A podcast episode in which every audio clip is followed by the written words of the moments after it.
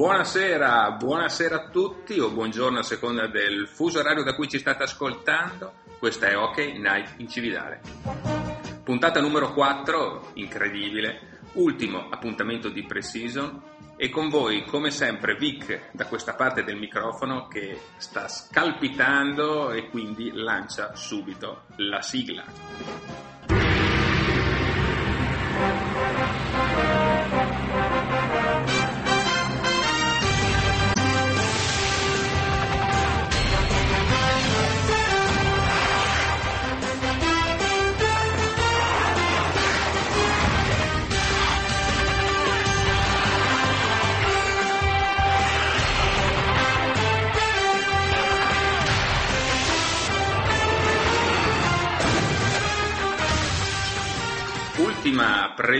Questa pre-season siamo partiti da un oceano e siamo arrivati all'altro. È il turno della Pacific Division, a mio avviso quest'anno tostissima.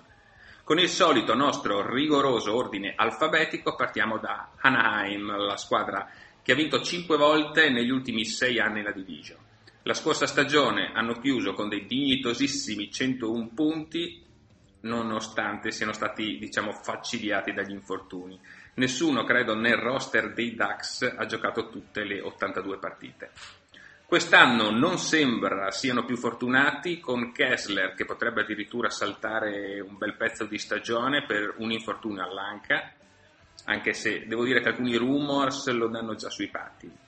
E notizia di pochi giorni fa è fermo anche Corey Perry che si è appena operato ad un ginocchio e starà fuori sicuramente per almeno 5 mesi.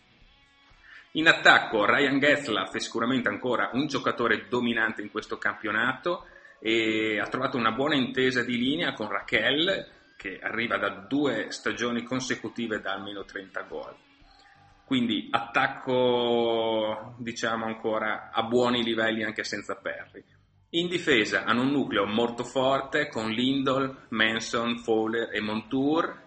Josh Manson è un difensore incredibilmente sottovalutato secondo me, arriva dalla sua miglior stagione in carriera con 34 punti fatti tutti in 5 contro 5, che è, una, è un gran numero, e lui e Ampus Lindor formano uno dei migliori accoppiamenti in difesa dell'intera NHL. Poco da aggiungere in porta, visto che Anaheim può contare su un John Gibson, che lo scorso anno è stato a dir poco fenomenale. I Ducks sono stati il quarto team a concedere più chance da gol all'avversario dell'intera Lega e Gibson ha chiuso con una percentuale di parate pari al 92.7%, giocando più di 50 partite. Quindi per loro ci si aspetta un cammino abbastanza agevole verso i playoff, direi che facendo addirittura qualcosa di più dello scorso anno. Passiamo ora ad Arizona, una, una delle squadre più deludenti degli ultimi anni L'anno scorso, se non sbaglio, hanno vinto solo 9 partite a metà stagione, molto meglio nella seconda parte con 20 vittorie che, che tra l'altro l'avrebbero ipoteticamente proiettata a quota 94 punti, quindi addirittura in lotta per una wild card, ma, ma ormai recuperare era praticamente impossibile. Quest'anno i Coyotes si giocano tutto puntando sul loro vivaio. Clayton Keller eh, potrebbe diventare una delle migliori ali del, del mondo nel giro di un paio d'anni e Dylan Strom ha dimostrato che la AHL ormai gli va un po' stretta ed è il momento di piantare le tende in NHL. Ci sono poi ragazzi come Brandon Perlini, Christian Vorak e Lawson Cruz che cercheranno di fare degli step di miglioramento in modo da dare più profondità al roster. Oliver Ekman Larson è la stella della squadra e, e, tutto ovviamente sarà costruito intorno a lui. Non ha numeri da primo della classe ma solo perché non è ben supportato dalla squadra. Alla fine gioca pur sempre in Arizona, quindi poveretto, diamogli, diamogli il beneficio del dubbio. Ci si aspetta molto dal suo compagno di reparto Yalmarson eh, che deve assolutamente riprendersi da una stagione no. In porta sembrano essere ben messi con un antiranta che ha sì perso un sacco di partite per infortuni vari, ma quando ha giocato i suoi numeri sono stati stellari, soprattutto considerando che stava difendendo una delle porte più prese di mira dell'intera NHL. Sicuramente Arizona la vedo molto meglio dello scorso anno, in classifica può migliorare parecchio, se, se, parte bene potrebbe anche lottare per una wild card contro le squadre della Central, ma sinceramente ancora presto e magari sarà per il prossimo anno. Adesso no. Scorriamo la Pacific Division e troviamo adesso i Calgary Flames, diversi cambiamenti per loro in questa off-season. In primis, cambio di allenatore, via Gulzen e dentro Bill Peters, non conosco il suo curriculum, quindi non posso dare giudizi in merito. Per quanto riguarda il roster attivo, allora c'è stato lo scambio che ha mandato Dougie Hamilton e Michael Fairland agli Hurricanes in cambio di Noah Hanifin ed Elias Lindholm e soprattutto la firma per i prossimi 5 anni di James Neal in free agency che dovrebbe aggiungere qualche punto in più sui tabellini della squadra. Nuovo innesto anche in centro, dove è stato inserito Derek Ryan in aggiunta a Monahan e a Beckland per dare più profondità al ruolo. Insomma, si punta molto in alto quest'anno. In difesa è stata praticamente sostituito Hamilton con Anifin, quindi rimane ancora un buon reparto grazie, grazie al veterano Jordan, grazie a Brody e Amonic. Il grande pensiero dei Flames è rivolto alla porta e alla salute e alla stabilità dei loro portieri, con Mike Smith eh, che ha avuto una buona stagione ma che ha sul groppone ben 36 anni, quindi da, da valutare la tenuta. In chiave playoff possono giocarsi una wild card, come detto dipenderà molto dalla salute di Smith. Rimaniamo in Canada, andiamo a vedere quelli che io reputo i contender per la Coppa e lo faccio da almeno tre stagioni e sono tre stagioni che gli Edmonton Oilers mi smentiscono puntualmente, bravi. Arrivano infatti da, da, una stagione deludente dove sono precipitati in ogni classifica rispetto all'anno prima, come gol fatti sono passati dall'ottavo al ventesimo posto, tipo come gol subiti dall'ottavo al ventisettesimo, come power play sono passati dal quinto all'ultimo trentunesimo posto. Quindi, per prima cosa, quest'estate, nuovo staff tecnico per coach McLellan, anche perché di spazio salariale per muoversi sul mercato ce n'era davvero poco, quindi meglio cambiare a livello di staff che a livello di giocatori. Edmonton dovrà quindi contare su quei giocatori che lo scorso anno hanno giocato sotto i loro standard, giocatori come Clefbone che ha giocato l'intera stagione con una spalla infortunata, giocatori come Sechera che non si è mai ripreso dopo l'intervento al ginocchio e ora è addirittura fermo per la rottura del tendine d'Achille, giocatori come Talbot in declino nell'ultimo anno, insomma ci si aspetta un po' di più da questi.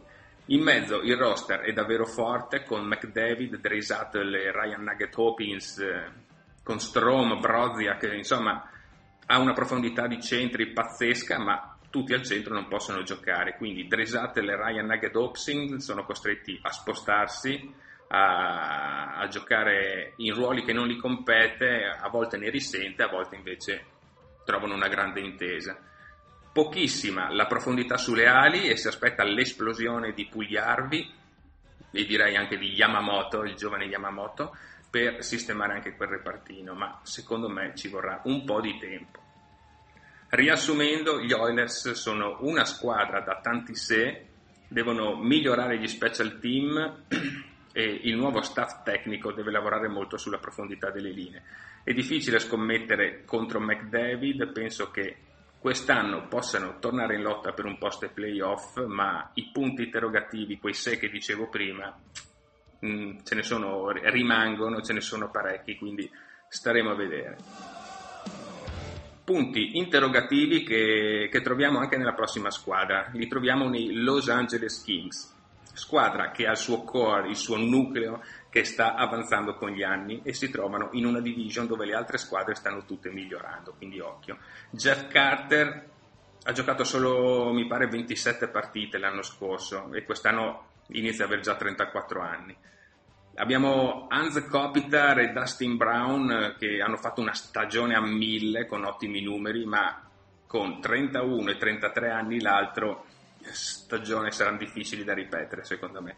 Probabilmente arriverà qualche punto in più nella top 6 eh, dall'innesto di Ilya Kovalchuk, esatto, proprio lui, che torna da figlio prodigo in NHL dopo gli anni in Russia. Tanto per continuare a sfornare dati, dati anagrafici, Ilia ha 35 inverni sul gloppone. E qui altri, altri, interrogativi. Sarà ancora il giocatore da 40 gol a stagione che avevamo lasciato 5 anni fa o sarà un discreto giocatore da 20-25 gol? Chi lo sa. Il problema dei Kings lo scorso anno è stato il pattinaggio, è stata la velocità e Kovalchuk sinceramente non potrà portare miglioramenti in questo campo. La difesa dei Kings è ancora buona con Brown, Muzzin e Martinez, eh, mentre Quick è ancora tra i migliori portieri in circolazione. Ma basterà essere forti dietro per compensare la mancanza di profondità in attacco?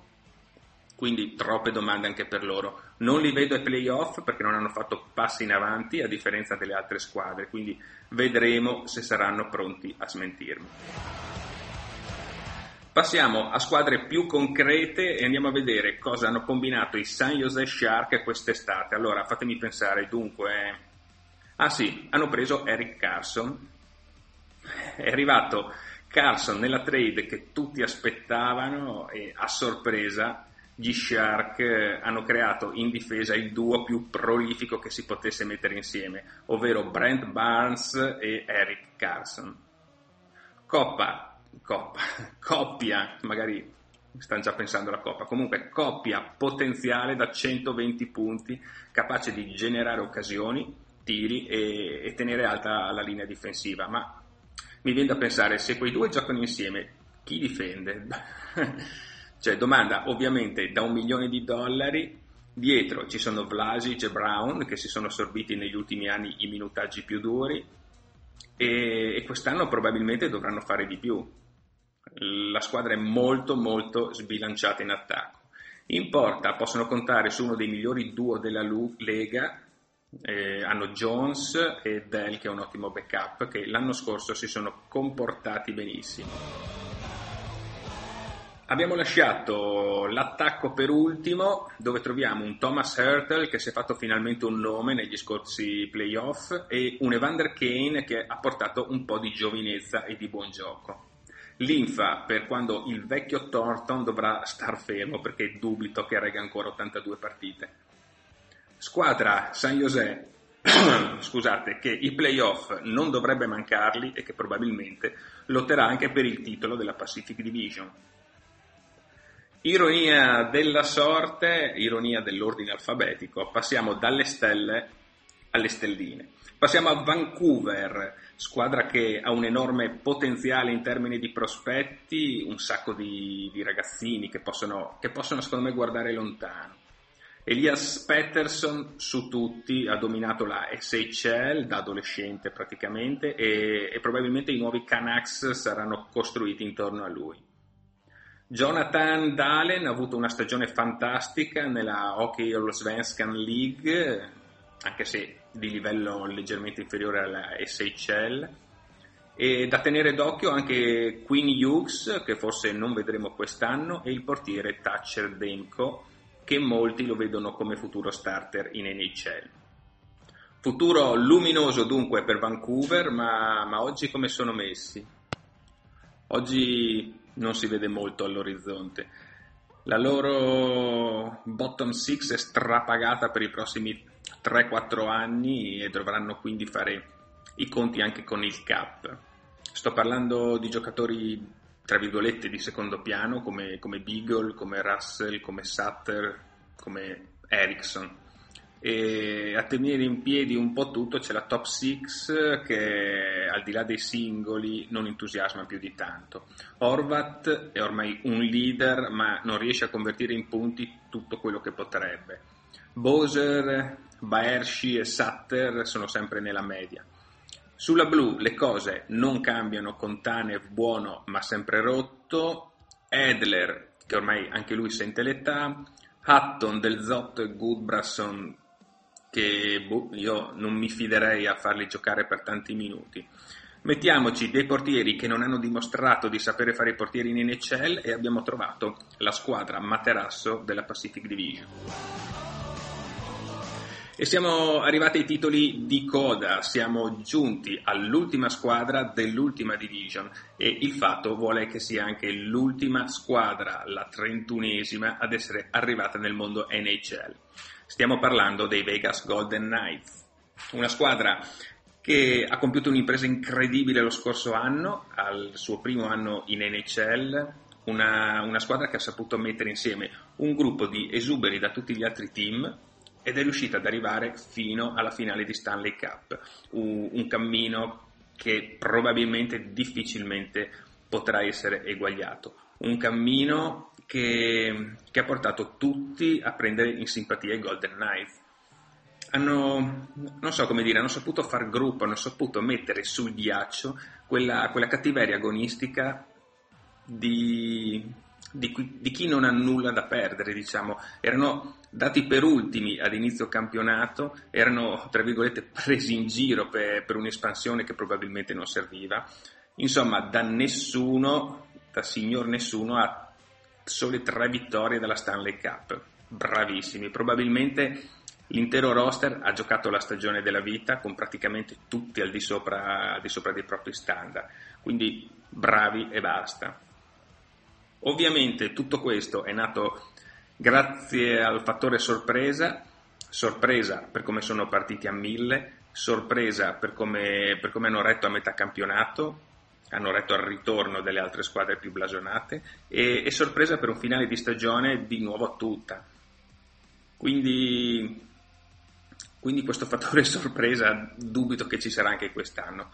Quest'estate se ne sono andati parecchi, se ne sono andati Perron, Neil, Sbisa, Pirri, Garrison, Tatar, Suzuki, tantissimi. Forse, forse hanno capito che era impossibile ripetersi. Sono arrivati però due, due pezzi grossi, sono arrivati Paul Stasny e Max Paccioretti. Quindi la prima linea con Smith, Carson e Marcus Sault tenterà di ripetersi ovviamente, ma ma dubito che arrivino agli stessi, agli stessi numeri. E... Perché mi pare che Carson abbia segnato 40 gol lo scorso anno, una, un'enormità. E, e, nonostante in porta si possa ancora contare su Fleury e magari vedere anche qualcosa di buono dal suo backup Sabban, immagino che Vegas avrà una flessione in classifica. D'altronde non è più una sorpresa e adesso nessuno li prenderà alla leggera. In lotta però per i playoff ci possono tranquillamente rimanere. E con questa buffata, gente, è davvero tutto. Abbiamo dato un occhio veloce a tutte le 31 squadre della NHL ed ora è tempo di iniziare a preparare i brulè Sabba. Mercoledì 3 ottobre è già tempo del primo drop the pack della stagione, della stagione che conta, e, e lo faranno in Canada, lo faranno due squadre canadesi e non dico che potrebbe non essere un caso. Due canadesi che iniziano la stagione e magari due canadesi che la chiudono.